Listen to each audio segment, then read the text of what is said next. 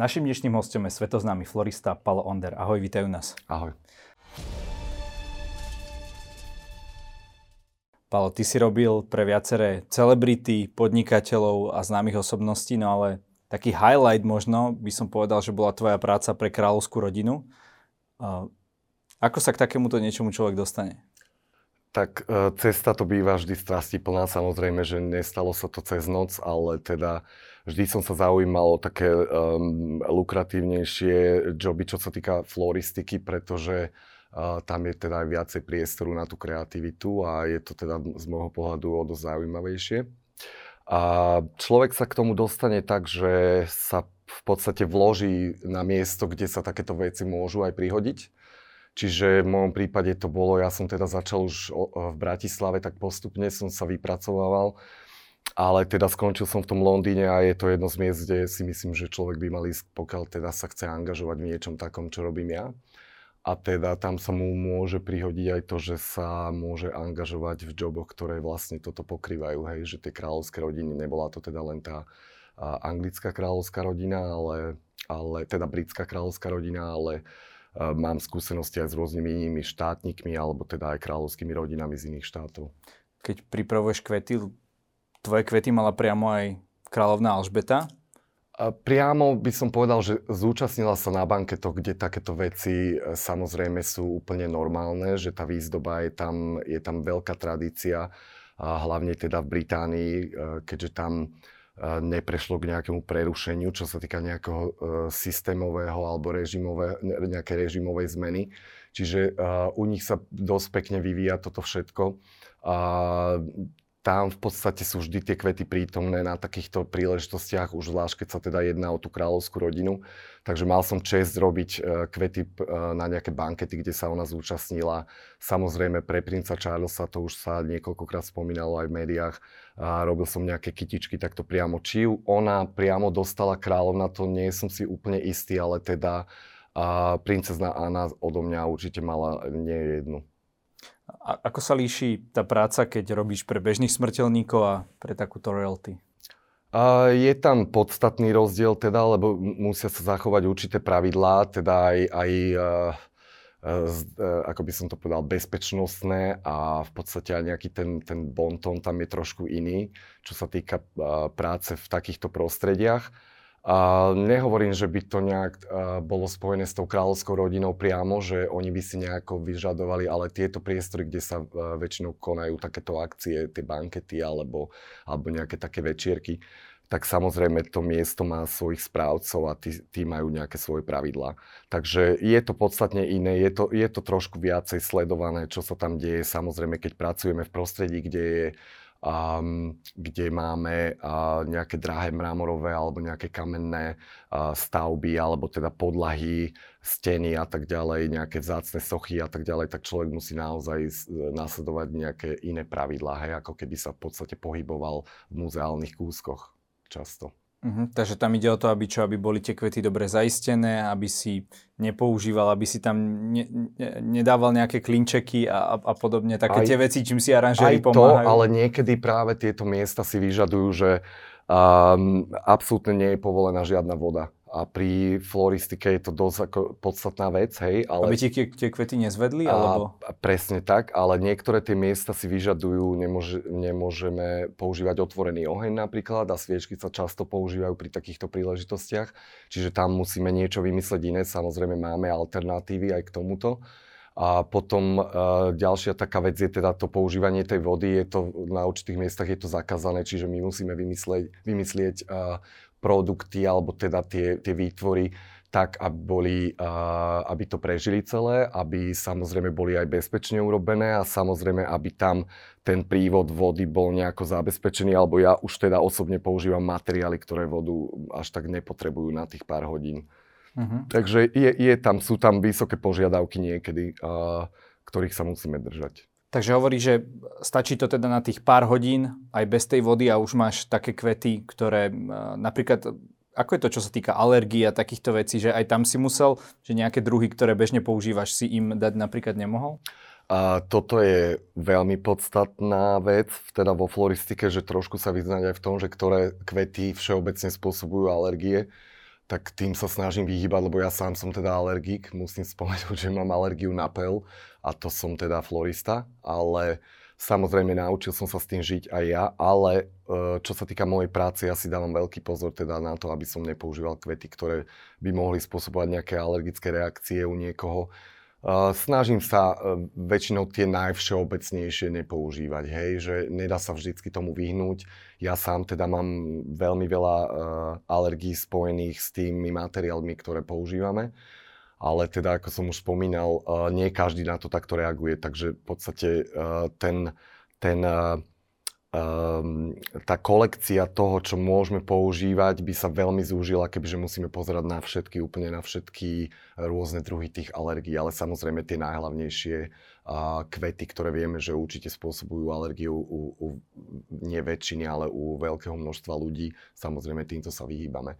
Je to dôležité aj v hoteloch, hlavne keď, robím, keď robíme nejaké inštalácie, uh, robia sa takéto týždňové, teda tá výzdoba v 5-hviezdičkových hoteloch, a tam je to veľmi dôležité, pretože tam sa pohybuje veľmi veľké množstvo ľudí, dokonca tam si človek musí dávať pozor aj na to, aby odstránil tie pelové uh, tyčinky, uh, keďže niekedy sa používajú aj lalie, ktoré samozrejme vyberáme také, aby čo najmenej voňali, pretože lalie sú jedny z tých kvetov, ktoré teda často spôsobujú ľuďom rôzne problémy a ťažkosti.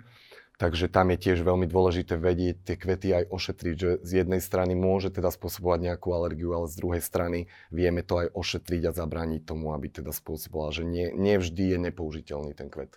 Sú nejaké také kvety, ktoré napríklad kráľovná Alžbeta obľúbovala, o ktorých vieš, alebo ktoré má, má rada celkovo tá kráľovská rodina? Má veľmi rada, uh, tá kráľovská rodina má veľmi rada uh, kvety, ktoré sú uh, natívne, teda z Británie hlavne.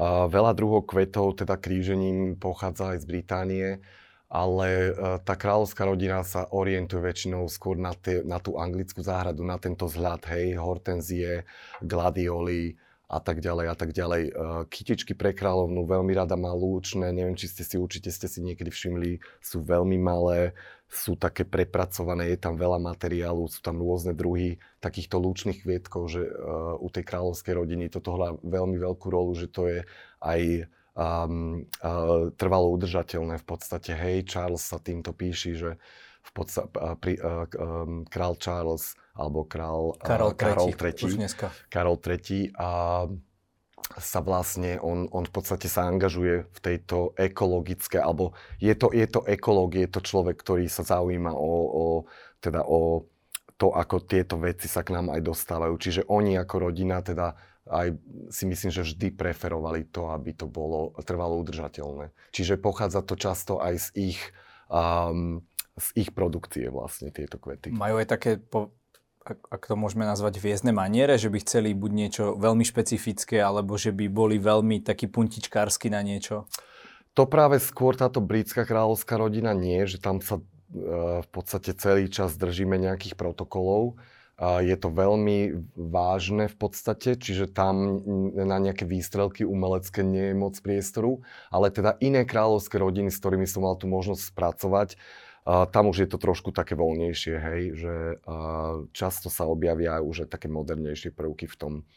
Čiže uh, hej, toto je taký trošičku rozdiel medzi tými ostatnými kráľovskými rodinami. Nie všetky sú uh, konzervatívne, alebo teda uh, tie kvety sa ne, nevždy nie sú v tom duchu konzervatívnosti. Bol si ty nejakým spôsobom nejako extra preverovaný, lebo vieme, že sa dostávaš pri tvojej práci aj pre komerčný sektor, aj takto pre možno štátnikov a, monarchov do priestorov, kde sa bežný smrteľník nikdy nedostane, takže um, máš nejakú takú previerku, prešacujú ťa, keď tam ideš, alebo či si odtiaľ niečo neberieš a takéto veci? Samozrejme, takéto prostredie existuje. Párkrát sa mi teda stalo, že musel som dokonca a nie, že odozdať svoj telefón, ale teda prelepili mi kameru a teda uh, tí, tí security ľudia dávali pozor na to, či tie telefóny ne, naozaj nepoužívame. A o týchto, e, pra, o týchto joboch hovorím nerád, pretože už len teda ten charakter toho celého naznačuje, že to je niečo, o čom by som ja teda nemal sa ani takto verejne vyjadrovať. A stalo sa mi zo párkrát, samozrejme aj, aj v takých komerčnejších, akože komerčných budovách, že Samozrejme nejaká previerka, minimálne to auto prezrú, či to je bezpečné. um, často musíme podpísať aj, aj takéto ako keby zmluvy, a, ktoré nás zavezujú, aby sme nevynášali z toho prostredia absolútne nič. A takisto, že, že dodržíme všetky tie bezpečnostné pokyny. Čiže áno, je tam určitá previerka. Um, zvlášť sú to miesta, kde sa pracuje aj v noci, hej, že tam je tá previerka vždycky trošku vyššia, pretože chcú sa ubezpečiť, že im tam nebeha niekto po budove, kto by tam vlastne nemal byť. Um, ako sa od tohto líši napríklad práca s celebritami? Sú to, sú to už takí ľudia, ktorí majú tieto maniere, s kým si napríklad spolupracovala? Čo si pre nich Definitívne hodil? maniere majú. Ja som teda zažil, keď som ešte žil v Írsku roky dozadu, predtým ako som sa presťahoval do Londýna. Barbara Streisand je veľká diva, e, diva tá definitívne potrebuje vidieť kvety úplne všade. Čiže, a tak to je potom zase práca pre teba? To je potom práca pre mňa, čiže ja sa nesťažujem, to je úplne jasné, ale, ale teda e, považujem to za nejaké hviezdne maniere. Naopak sa mi zazdalo uh, zo slovenských celebrít, že sú veľmi skromné, ako sú to skromní ľudia, hej, vo väčšine teda, čo ja som, ja som stretol a teda aj považujem za nejaké celebrity, že, že ich berem so všetkou tou vážnosťou. Takže toto ma dosť prekvapilo na Slovensku, že vlastne tu tie celebrity vedia byť celkom skromné, čo je dobré. A čím väčšia celebrita, tak myslím, že tým skromnejšia. A e, toto v podstate e, som zistil aj v zahraničí. Mal som tu možnosť pracovať teda s rôznymi ľuďmi, aj teda z oblasti oligarchov a, a rôznych takýchto ultrabohatých ľudí. Aj zahraničných, a, hej? Práve zahraničných, viac ako tu na Slovensku, hej. A spomenul by som uh, riaditeľ, alebo teda vlastník koncernu, uh, kde máme zahrnuté Louis Vuitton a všetky tieto značky. Roky dozadu ešte v Londýne som pracoval pre jeden hotel Bulgári, čo je vlastne jedna z ich značiek. Je to luxusný hotel, samozrejme Bulgári je firma, ktorá sa vždy zaoberala diamantami, hej, že, že síce je tam hotel, poznáme nejaké voňavky, nejaké uh, veci, čo sú s módou spojené, ale teda ich hlavný príjem je teda z tých diamantov. Je to jedna z najstarších firiem na svete a tento pán teda mňa naučil už len svojou, svojím tým, tým prístupom k životu celkovým, ako sa on prezentuje aj na verejnosti. Je to veľmi jednoduchý človek, používa úplne jednoduchý telefón, dokonca v tej dobe, keď sme mali všetci už teda nejaké telefóny, ktoré sú dotykové, on používal malú Blackberry, tlačítkovú, a veľmi normálne oblečený človek. Myslím, že veľakrát to je aj preto, že tí ľudia sa snažia splínuť s dávom, aby neboli príliš na, na očiach. Myslím si, že čím bohatší človek, tým viacej sa snaží teda toto robiť, pokiaľ nie je v tých sférach, že by bol nejakých aristokratických, lebo tam už teda je to zase o tej vážnosti viacej, hej. Je to teda viazané trochu to, to vážnosťou. Ty si robil výzdobu aj pre nejaké známe televízne seriály, nejaké hollywoodske produkcie a tak ďalej, takže ako sa líši tá práca v tom? A tá práca v tom sa líši hlavne tým, že je to prostredie, ktoré teda sa mi nikdy ani nezdalo, že sa niekedy ocitnem v takomto prostredí. A musím povedať, že dalo mi to veľmi veľa pracovať uh, na takýchto projektoch, pretože je to naozaj um, dosť vysoký level, by som povedal, vo floristike, že je tam aj, aj tá možnosť teda tej kreativity je tam oveľa väčšia ako na takých bežných a, a, a konzervatívnych joboch, hej. Spomínali sme tie kráľovské rodiny alebo nejakých štátnikov. Tam je to vždy podmienené vlastne tými protokolmi, takže tie filmy vlastne mi dali trošku aj akože rozbeh v tom, že človek môže byť uh, viacej kreatívny a, a samozrejme tam som sa naučil veľmi veľa o, o tom, ako manažovať ľudí, pracoval som po boku v podstate Roba Marshalla, čo je americký produkčný, alebo teda producent. Di- alebo director, producent. A e, tento pán ma teda naučil ako za, za tú krátku dobu, myslím, že to bolo tak dva týždne, som tam strávil s nimi na natáčaní. Veľmi intenzívne to bolo, veľmi som mal oči otvorené a sledoval som, ako sa vlastne on správa k, tomu, k, tým, k tým svojim ľuďom, ktorí tam pracujú na tom filme, keďže chcel dosiahnuť v podstate maximum a to najlepšie, čo sa len dalo ja som to vtedy správne pochopil, že toto je cesta, ako teda, ako teda fungovať, že človek musí ako vedieť aj ako s tými ľuďmi pracovať, aby dosiahol to, čo potrebuje. Čiže to, to mi dalo v podstate um, nejaký taký, taký, také uistenie do života, hej, že tak, touto cestou sa chcem uberať aj ja. Boli to nejaké filmy aj americké, alebo teda v tej uh, hollywoodskej produkcii, z toho by som spomenul, nikdy neviem si spomenúť na to, ako sa to po slovensky volá, ale Into the Woods. Uh, Už nejakých hercov si tam stretol? Uh, nejakých tam hercov, takže tam som stretol v podstate túto Kristin Baranski, čo je známa herečka, ktorá sa objavuje hlavne tak v komédiách, to isté Anna Kendrick čo je tiež americká herečka, veľmi známa. Určite by aj slovenské publikum vedelo, keď, keby ju videli vlastne, že, že ktorá to je.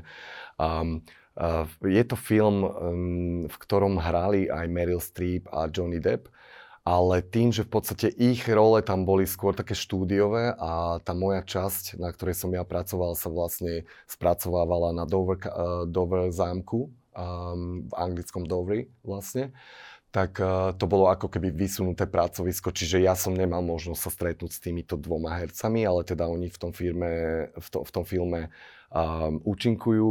Um, ten Johnny Depp tam hrá, neviem, či to čistého času je 8 minút alebo tak, takže tam to bolo aj skôr nemožné, hej. Ale uh, pracoval som aj na takých, že film The Counselor, uh, kde teda bola uh, Cameron Diaz, ktorú ja teda od malička obdivujem.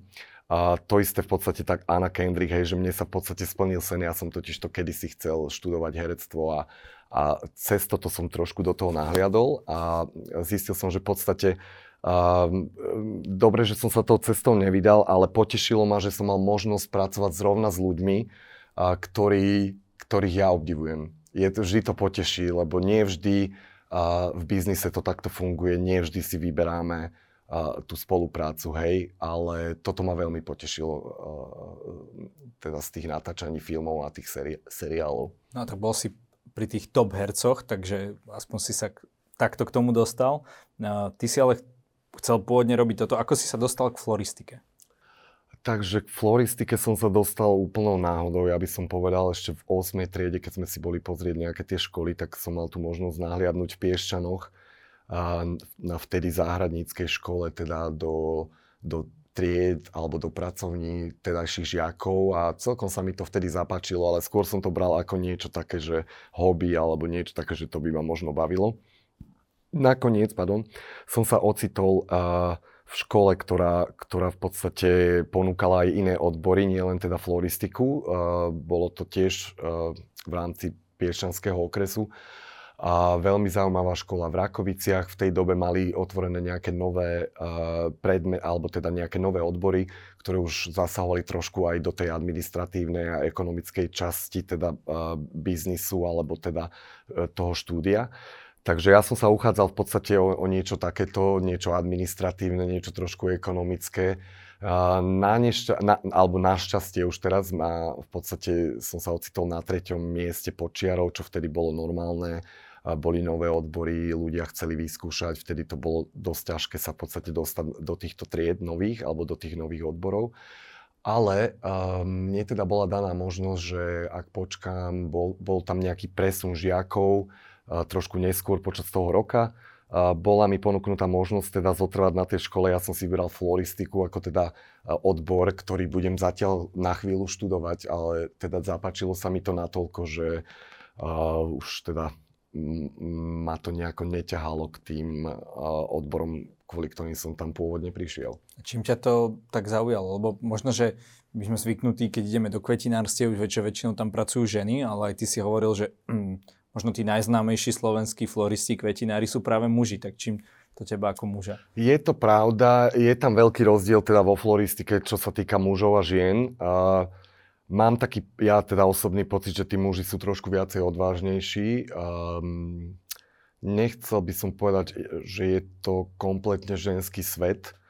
Um, ten muž je tam vždy potrebný. A ten typ uh, floristiky, ktorý robím ja, uh, tam je často teda potreba tých svalov a teda mám rád, keď, keď uh, máme možnosť teda pracovať aj s mužmi, ktorí sú aj rovnako dobrí floristi a sú aj rovnako dobrý, e, čo sa týka tej inej pomoci, hej, že často potrebujeme zdvihnúť nejaké ťažšie veci, robím to aj ja osobne, teda moja práca taktiež zahrňa v podstate dosť ťažkú pra- manuálnu prácu, čiže um, to kvetinárstvo je trošku niekde inde, ako kde ja sa teraz pohybujem.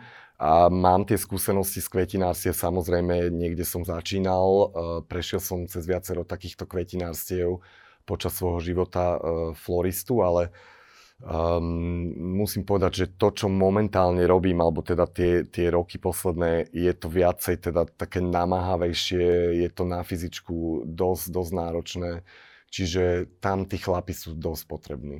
Takže tvoja úloha je, povedzme, aj tá kreatívna, aj tá pracovná, ale aj manažerská, lebo vlastne cestuješ po celom svete, čo sme možno ešte nespomenuli, a vlastne vždy prídeš niekde na nejaký job, kde si ťa niekto objedná a ty tam v tom prostredí si musíš zohnať tie veci, ale nielen kvety, ale aj všetky tie veci, čím to pripevníš a tak ďalej. To si možno niekto nevie predstaviť, ale uh, ja, ja nechápem, ako môžeš prísť normálne s batôžkom, spraviť tam niečo, že aby som si zo sebou vyviezol kamión veci. Alebo aranžéri to tak majú aspoň. Je pravda, že často si tie veci v podstate musím zariadiť v mieste konania tohto eventu, alebo teda tej, tej oslavy, alebo svadby, alebo nejakého, teda, nejakého toho podujatia. Môžem spomenúť, raz som mal taký uletený príbeh, teda bolo mi, bola mi poskytnutá možnosť, mal som job v Kodani, bola mi poskytnutá možnosť si prepraviť nejaké veci z Londýna v podstate do Kodane lietadlom. Je to taká humorná príhoda a bolo mi povedané teda, že všetko mám poriadne zabaliť a pripraviť, hej. A môj plán bol teda priniesť niečo teda aj z Londýna, čo viem, že určite budem potrebovať a nechcem to riskovať, že to tam budem zháňať, nakoniec to nepríde a toto tamto. Takže som sa potešil veľmi tejto možnosti, ale teda ja som veci dobre nezabalil a veci lietali po celom lietadle, dokonca tam zničili aj nejaké, takže to, bola, to, bol, to je niečo, čo som sa naučil záchodu v podstate, že, že treba veci poriadne zabaliť, keď sa prepravujú v lietadle. ale, ale teda všetko to nakoniec dobre dopadlo a môj klient bol nadmieru spokojný, že toto tam nehralo absolútne žiadnu rolu, pretože klient bol ten, ktorý mi ponúkol tú možnosť prepraviť niektoré veci na lietadle, a teda leteckou dopravou. A mňa, mňa, ja osobne teda e, radšej si tie veci nájdem aj lokálne. Ja sa snažím teda robiť floristiku čo najviac e, trvalo udržateľnú. A aj sa to snažím vyučovať, keď teda robím nejaké workshopy, snažím sa teda aj mojich ľudí, ktorí pre mňa pracujú, viacej ich uh, tlačiť do toho, aby sme v podstate robili tieto veci, ktoré sú trošku viacej uh, udržateľné, hej. Čiže veľmi rád používam aj lokálne markety. Um, pamätám si, v New Yorku som robil jeden job pred pár rokmi na Vianoce. Je tam úžasný market. Uh, samozrejme by som to nezistil bez toho, že by som tam išiel. Takže som tam v ten čas šiel, pretože som potreboval nejaké veci vianočné. V tej dobe to bolo, je to jeden úžasný market, ktorý myslím, že nemá obdobu nikde vo svete. Čiže Um, je to pre mňa aj taká výzva ísť si pozrieť, že ako to funguje v danej, danej krajine, v danom meste, hej. Ale nie vždy je to možné, veľa vecí teda sa snažíme mať doručených priamo na miesto. Ja sa snažím vždy, kde to je len možné, teda snažiť sa premýšľať aj o, o tej o tej karbonovej stope, teda uhlíkovej stope. Ja sa snažím teda premýšľať, akým spôsobom to, to vieme dopraviť, akým spôsobom to vieme vyrobiť, aby sa tie veci dali využiť viackrát napríklad. Ja osobne teda používam niektoré tie veci z týchto podujatí na takú viacej umeleckú tvorbu, čiže skončí nám svadba, zostane mi veľa e, krásnych vecí, ktoré ja nejako pretransformujem do nejakej viacej umeleckej e, formy. Toto následne viem vystaviť v Londýne niekde na ulici, žijem tam v časti, ktorá je teda známa tým, že je tam veľa pouličného umenia, grafity, rôzne sochy na stenách. Je to, je to presne prostredie na to. Čiže viem to ďalej aj takto posunúť ľuďom, že si stále vedia užiť tú krásu toho. A ty tie kvetiny, keď máš nejaký čo povedzme v Amerike, necháš poslať z Londýna, keď, keď teda, alebo tam máš asi predpokladám tú najväčšiu bázu, ty hovoríš, že je to také floristické centrum sveta, Uh, posielaš to odtiaľ, alebo aj lokálne si nakúpiš niečo, ja neviem, na e-shopoch a necháš si to doručiť na miesto Uh, na, v tom New Yorku to už je trošku zložitejšie, čiže tam skôr uh, to riešim lokálne, hej. Celú túto záležitosť v podstate by som riešil lokálne. Je veľmi ťažké, ja teda hrozne rád cestujem s maličkým batohom a toto mi nejako do toho nepasuje, keď mám takú dlhú cestu. Um, myslím, že je to... A dokonca je tu ešte jedna vec, teda ten New York špecifický on je zaujímavý v tom, že tam je určitý druh floristiky a tie kvety, ktoré oni používajú, sa práve v tom New Yorku dajú zohnať. Hej. Čiže aj toto hrá veľkú rolu. Také veľké mesta ako sú Londýn, New York, Tokio a tak ďalej, tam sú štýly, ktoré sú priamo z toho mesta. Čiže ja musím sa dostať k tým materiálom, ktoré sú priamo z toho mesta, priamo z toho jobu. A to hej. rozmýšľaš priamo na mieste, alebo si to už aj vieš dopredu nejako načrtnúť, to, že ako si, to má byť? Toto si všetko musím samozrejme dopredu načrtnúť. Sú, sú niektoré joby, že sa to dá s tým, že trošku aj zariskujem. Tie markety sú veľké, čiže a aj keď nemajú to, čo ja presne potrebujem, tak vždy je tam nejaká alternatíva. Čiže tam je to, tam je to v podstate... Uh, Dá, sa to rôznymi spôsobmi riešiť. Pokiaľ cestujem po Európe, nerobí mi to problém si dať veci zaslať z Holandska alebo teda aj z Londýna a, a zbytok dokúpiť nejaký lokálny. Takisto sa snažím zamestnať uh, ľudí na voľnej nohe, uh, lokálnych ľudí. Uh, nosím si ľudí aj, aj z Londýna, alebo nie len z Londýna, lebo mám aj ľudí, ktorí mi cestujú z iných krajín na tieto joby. Vrátane môjho syna raz za čas, ktorý žije v Dubline a ten mi teda chodí niekedy pomáhať, takže aj on je jeden z tých, ktorí mi takto cestujú na tie moje, na tie moje joby. Čo tebe dávajú kvety, keď sa na ne pozeráš?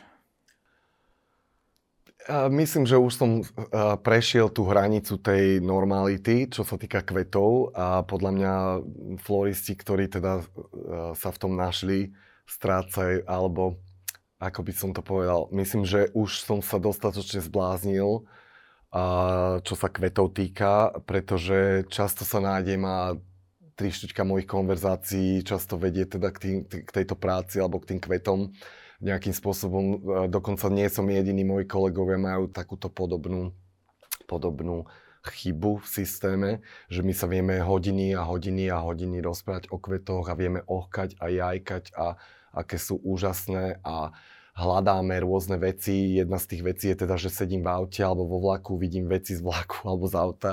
Už sa vidím, ako ich tam strihám, ako ich beriem odtiaľ, hoci, hoci kde pri ceste. A toto, toto je úplne normálna vec u ľudí, ktorí sa vyžívajú práve v tomto remesle. Hej. Čiže my to všetci robíme.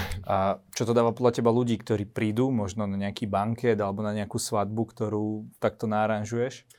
A týmto ľuďom teda videl som všeličo už, väčšinou sú, tu, sú to slzy šťastia a teda je to, je to Až také, tak, hej, že prídu a sú z toho dojatí. Až tak, hej, že videl som pár neviest plakať, no nebolo ich pár, bolo ich veľa.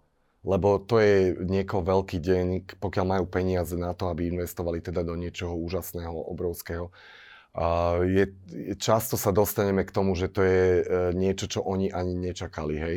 A to je vlastne cieľom mojej práce, dosiahnuť tento efekt, že to je vždy viac, ako tí ľudia očakávajú. A vtedy vlastne príde tá emocia, kedy oni, tí ľudia jednoducho sa nemôžu tomu brániť a, a príde to tam. Často plačú mami tých neviest alebo otcovia tých, tých, tých ženíchov Eh, je to také rôznorodé, ale mm, niekedy sa teda zúčastňujem aj týchto, týchto podujatí, že som pozvaný ako host. A, takže si takže môžem... ťa ako keby natoľko vážia, že nielen chcú, aby si spravil tú robotu, ale aj tam zostal s nimi a prípadne s tebou mohli konverzovať? Pre, presne tak, že mám aj, aj, aj teda takúto možnosť. Často teda sa um, zúčastniť týchto akcií a nevždy to teda môžem prijať, nevždy to chcem prijať, samozrejme. A od určitých klientov si uh, držím určitý odstup, s niektorými sme na také viacej uh, kamarádskej, v takej kamarádskej zóne. Čiže niektorí áno, niektorí ma pozvú a tam sa práve viem dozvedieť o tom, ako to celé je, s tým, čo ja som im vlastne ponúkol, s tým, čo ja som im tam urobil. Čiže to je vlastne taký, taký um, pocit zádzozučinenia pre mňa, aj keď sa dozviem od tých hostí, alebo teda od tých objednávateľov, že wow, toto je úžasné, toto je niečo, čo sme nečakali. Um, myslím, že je to jedno z mála povolaní, kde sa toto dá takto instantne dosiahnuť, ten pocit zádzozučinenia. Uh, dajú sa kvety využiť aj na nejaké formy terapie? Že keď sa na ne pozeráš, tak uh, úplne ti to prehádže tie poistky možno častokrát zle zapojené a nájdeš tú vnútornú rovnováhu?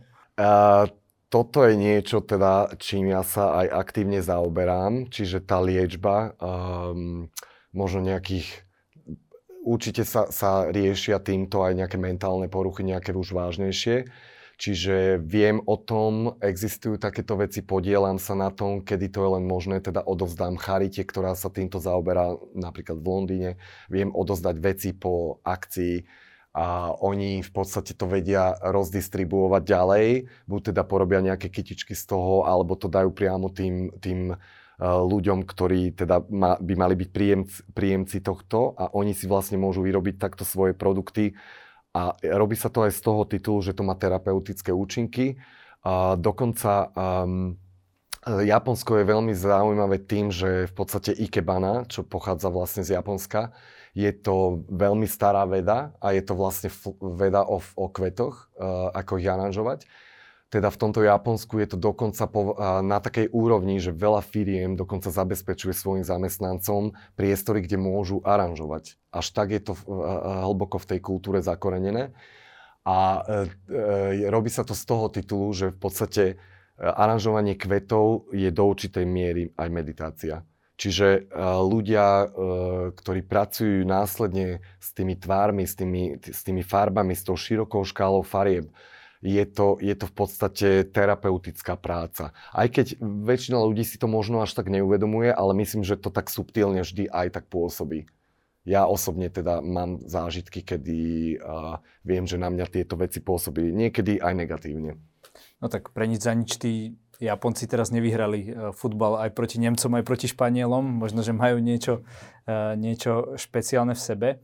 Uh, Ty si spomínal e, tú fyzickú náročnosť, ale aj tým, že lietaš a tak ďalej, častokrát musí to byť hotové na nejaký čas, možno sa niečo nepodarí, možno niečo nepríde.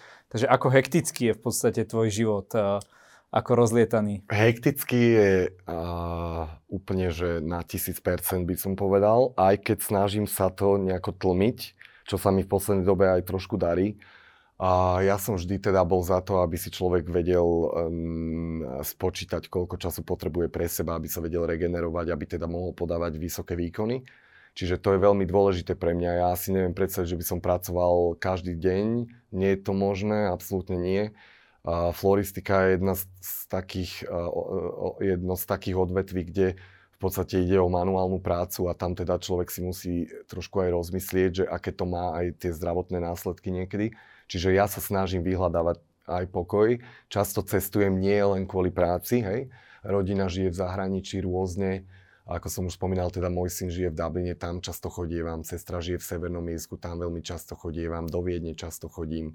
V UK mám nejakú rodinu v Amerike. Čiže uh, ja sa snažím teda spájať aj príjemné s užitočným. Veľakrát teda moja cesta za synom obnáša aj prácu, že to viem takto spojiť, hej lebo ako som spomínal, pracujem rôzne po svete, ehm, najviac v Európe samozrejme, ale teda Írsko je tiež jednou z krajín, kde teda som mal možnosť robiť už nejaké takéto veci, hej. Uh, hektickosť, u mňa, u mňa skôr je to... Koľko tak spíš, keď sú takéto, takéto dni? No, toto je práve zaujímavé, že pokiaľ teda mám nejakú takú trojdňovku, uh, tak často poslednej dobe musím povedať, že sa to trošku už e, polepšilo, ale boli aj také časy, kedy som napríklad dva dní nespal v kuse, hej, že až tak uh, to muselo byť načas urobené všetko. Samozrejme vďaka nejakým, nejakým technickým problémom. Ani nie problémov, ale skôr také technické záležitosti, ktoré, ktoré nám nedovolujú inštalovať určité veci skôr. Čiže aj tie časové okná sú tam v podstate dosť obmedzené niekedy, hlavne keď sa to deje niekde v lete, deje sa to vonku v nejakom stane, vonku je 35 stupňov, v noci je 28 stupňov, my tam máme zavesiť celý uh, plný strop kvetov, kde proste nie je možné dať vodu, takže musí to byť urobené priamo, priamo, alebo teda uh, rovno predtým, ako už sa v podstate dostávame k tomu samotnému eventu, hej, čiže tam je to niekedy, by som povedal, ako sa po slovensky povie o hubu, že ľudia, aj som teda mal ľudí, ktorí už skoro aj plakali, alebo teda niektorí aj plakali, ale teda... Takže od vyčerpania. A hej, každý vie, čo si môže teda dovoliť. Ja netrvám na tom, aby niekto pracoval, keď už proste nevládze. Ja teda viem, čo si ja môžem dovoliť. Aj keď teraz vidím, že musím zase ešte trošičku ubrať, aj, aj teda sa to snažím robiť. Ale na druhej strane si teda neviem predstaviť, že by som bol niekde v kľude dlho, lebo to nie som ja. Čiže, čiže mne to aj celkom sedí, že, že mám taký hektický život. spomínal si ten relax, väčšina ľudí relaxuje tak, že možno idú sa prejsť do prírody a ty s tou prírodou ako keby pracuješ, tak aký je, aký je tvoj relax? A tak teda zahňa aj prírodu. Milujem prírodu. V poslednej dobe často teda sa snažím aj byť, byť tu častejšie na Slovensku, pretože tá príroda je tu neuveriteľná. To teda ja musím to doslova zdôrazniť, že tá príroda je tu neuveriteľná a e, mne to príde, že ja som tu na dovolenke, keď som na Slovensku, lebo kdekoľvek sa pozriem, je to nádherné, je to úžasné, tá príroda mi tu dáva proste to, čo ja potrebujem. Často mi to v Londýne chýba, teda tam k tej prírode sa priblížiť je jedine možno cez tie kvety, cez tú moju prácu, hej keď sa nebavíme o tých úžasných, krásnych parkoch v Londýne, ale predsa len sú to stále parky. Slovensko má nádhernú, divú prírodu. A čiže, čiže um, takto nejako. Divákov určite bude zaujímať, e, koľko stojí vlastne tvoja práca, aké joby najväčšie si robil, tak ako, v akých cenách sa to pohybujú takéto, tieto veľké akcie?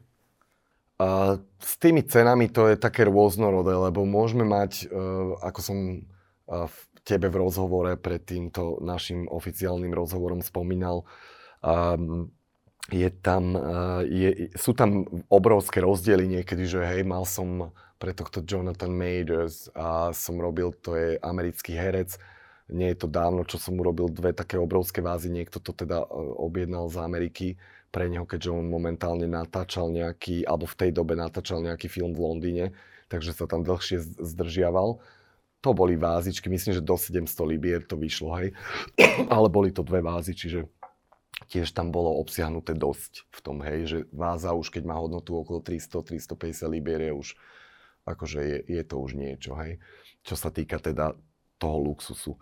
A potom zažil som už teda, aj často som to spomínal, ale teda zažil som tú akciu, čo teda ani nebola tá priamo svadba, ale bola to taká e, predsvadobná párty jedného nemenovaného Maharadžu z Indie, dcera, uh, teda mala takúto párty v Londýne, tam minuli do 2 miliónov libier, myslím, že len sa spomína, že euro, ale boli to libry. Neboli to len čisto kvety, na tie kvety podľa mňa tam mohlo dohromady ísť, keďže tam viacero ľudí na tom pracovalo, lebo to bolo dosť obsiahle. Nemyslím si, že by niekto vedel pokryť jedna firma takýto veľký job, čiže tam viacero um, týchto kvetinových štúdií aj spolupracuje väčšinou.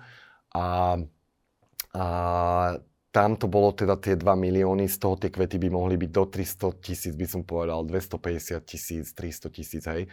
Že ja som teda nevidel, ale z toho, čo som videl, sa dá predpokladať, e, boli tam aj nejaké šuškanie, že koľko kto dostal, hej, kde. Čiže aj, aj, aj takto sa vedia odtrhnúť z reťaze tí ľudia, ale Taká, taká bežná svadba. Uh, Napríklad slovenská. Uh, Slovenska s tým veľmi nemám skúsenosti Aha, zatiaľ, okay. hej, že skôr tie zahraničné. Mm-hmm. A tie zahraničné, aby som skôr nejak vedel o tom rozprávať.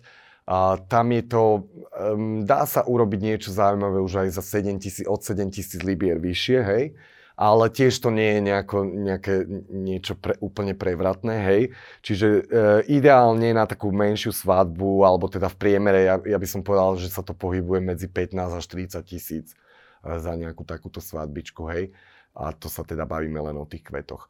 Um, samozrejme, uh, častokrát ľudia, ktorí takéto peniaze chcú minúť, hej, a mm, častokrát premyšľajú aj nad tým, ako by sa dalo teda to urobiť čo najefektívnejšie. Samozrejme, mojou úlohou je im toto aj ponúknuť, čiže veľa z tých kvetov, e, ktoré my používame napríklad v kostole pre, e, na, tú, na tú ceremóniu, vieme preniesť aj do toho miesta konania tej, tej samotnej párty. Čiže títo ľudia vedia, čiže, ako šetriť. Čiže títo ľudia vedia absolútne, ako šetriť. A ja to viem tiež v podstate, lebo mne by bolo aj ľúto tie veci nechať za sebou po, po jednohodinovej ceremonii e, všetku tú prácu, aj, aj moju, aj mojich kolegov, pretože jedna takáto svadba to sú niekedy mesiace plánovania, hej, že niekedy, niekedy to musím zbúchať za dva týždne, hej, nejakú takú svadbu hodnotia, neviem, 13 tisíc alebo 15 tisíc, boli už aj takéto že, že veľmi rýchlo to musím zorganizovať aj dokonca na diálku, že nie som tam prítomný. Samozrejme, tam už sa očakávajú aj trošku možno nejaký, treba tam nechať nejaký priestor na kiksy, keďže to je v časovej tiesni. Čiže toto klientom sa snažím vždy vysvetliť, že možno nie všetko, čo si vy predstavujete, bude tak, pretože vy mi tu dávate veľmi krátky čas na to. A takisto tí ostatní dodávateľia im to takto vysvetlia, pretože to je úplne normálne, že niečo, čo sa plánuje mesiace, sa za dva týždne veľmi, veľmi ťažko plánuje. Nemal som žiadne nejaké takéto problémy, ale, ale stalo sa mi teda... Keď môžem spomenúť takú historku, teda v takej časovej tiesni, toto posledné leto som mal jednu svadbu, tiež takto narýchlo. Um, ja teda používam ľudí, ktorí sú na voľnej nohe, čo je oveľa výhodnejšie aj pre mňa, aj pre nich, keďže oni takto pracujú pre viacerých ľudí. A ja som v tej časovej tiesni nemohol zohnať dostatočné množstvo ľudí na to, čo ja som potreboval. Dokonca som potreboval niekoho iba čisto na, na to, aby mi pomohol zdvíhať nejaké veci, tak som si našiel na nemenovanej sociálnej sieti v, v, v takej skupine, kde proste ľudia hľadajú takéto, takéto pomocné práce alebo ich ponúkajú. Takže ja som tam našiel jedného chlapíka, ktorý bol super, sme sa smiali, všetko toto, toto. A chlapík mi počas teda, ako to skončila tá ceremónia, moja nevestička už tam stála pred kostolom s nádhernými šatami s obrovskou dlhokánskou vlečkou a tento môj chlapík e, nedával pozor a vylial celú, celú jednu takú uh, nádobu plnú špinavej vody, teda boli v tom kvety a všetko vylial to vlastne na tú nevestu počas toho fotenia, čo teda boli, boli šoky, ale to je tiež výsledok toho, že to bolo v podstate zbúchané na kolene za dva týždne, hej. Čiže sú aj takéto situácie. Ako potom reagovali? Uh, hromžili a strieľalo sa, alebo, alebo skôr sa smiali? Práve vôbec. Uh, toto bol úplne, myslím si, že najmenší problém, ktorý túto nevestu trápil. Musím povedať, že to bola trošku, trošku na môj vkus, to bola uh, taká divná svadba, ako by som to povedal, možno aj tým, že bola tak narýchlo vlastne organizovaná, ale zobrali to úplne super. A myslím, že to bol najmenší problém pri, pri tých, proste pri tom množstve kvetov a všetkého, čo tam bolo treba zabezpečiť za tie, za tie dva týždne. Táto nevesta, možno som mal veľké šťastie, že jej až tak nezáležalo na tej celej svadbe. Bola to jej mama, ktorá ju donútila teda a preto to bolo za tie dva týždne vlastne takto zbúchané. Uh-huh, uh-huh. Uh, kde čerpáš inšpiráciu? Inšpiráciu čerpám, ako aj dneska sa nachádzam v meste Trenčín, tak si trošku pôjdem tu poprechádzať, pozrieť si architektúru našich predkov. Uh, je tam, myslím si, že to je more inšpirácie samozrejme cestovaním a veľmi ma zaujíma aj lingvistika a jazyky celkovo, takže mám pocit, že aj z toho čerpám dosť inšpirácie. Hrozne rád počúvam rôzne jazyky a zvlášť také, také minoritné. A veľmi ma zaujímajú tie slova, lebo aj v tom je kopec kreativity. Ja z toho aj vychádzam teda už v tej, v tej samotnej mojej tvorbe, ale najviac inšpirácie samozrejme v prírode, hej, že ja si všímam, ako to, tie veci rastú a snažím sa aj tie moje veci robiť viacej takou prírodzenou cestou, ako keby som to obkúkal od tej prírody.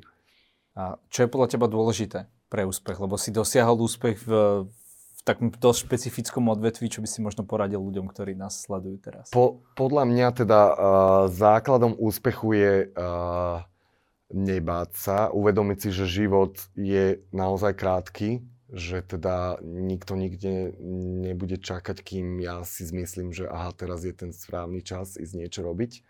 A podľa mňa ľudia by mohli trošku viacej, a to si myslím teda celkovo, že ľudia by mohli trošku viacej zabudnúť na tú se, e, serióznosť toho života a byť viacej taký odvážnejší, taký viacej taký e, dobrodružný toto myslím, že veľmi pomáha byť dobrým, preraziť.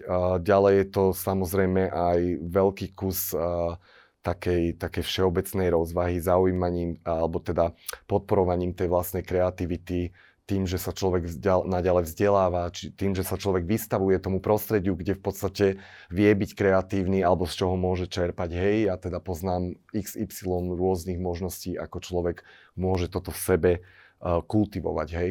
Um, samozrejme veľkú úlohu, ja teda som si všimol na svojom živote, hralo aj to, že uh, často viem byť veľmi skromný a vie, viem byť teda taký, taký, až by som povedal, že úslužný a som otvorený novým veciam, čiže uh, ja kľudne aj od uh, človeka, ktorého ja učím, viem príjmať nové informácie, čiže viem sa učiť aj od takéhoto minoritného človeka, kde ja som v tom postavení dominantnom, hej. Čiže toto je veľmi dôležité vedieť, že, že nevždy sme tu, niekedy treba ísť aj tu, aj tu, aj, aby človek mal proste tie, tie dvere otvorené úplne všade, hej.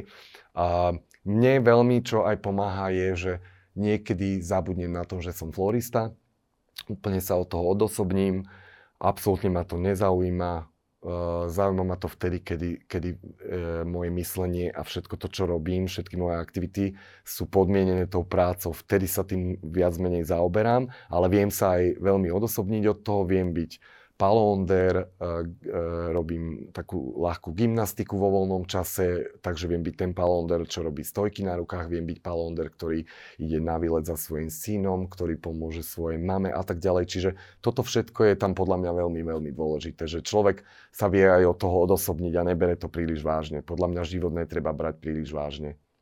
Palo, každý u nás má na záver priestor povedať našim divákom to, čo sám chce. Nech sa ti páči.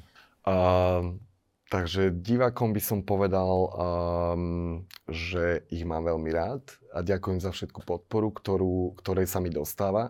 A tým, že vlastne e, často uh, mi je ponúknutá táto možnosť objavovať sa v médiách, uh, tak by som touto cestou chcel poďakovať všetkým, ktorí v podstate sa podielali na moj, mojich úspechoch a aj sa podielajú. Uh, čiže to je moja rodina, menovite môj syn, moja mama, sest, dve sestry, otec a samozrejme tí ľudia, ktorí ma podporujú a podporovali aj teda v tej škole alebo počas tých mojich štúdií ďalej, ktorí ma podporovali počas toho môjho ďalšieho rastu a v neposlednej miere teda e, ľuďom, ktorí teda si prečítajú o mne a pozrú si nejaké takéto videjka. Takže ďakujem.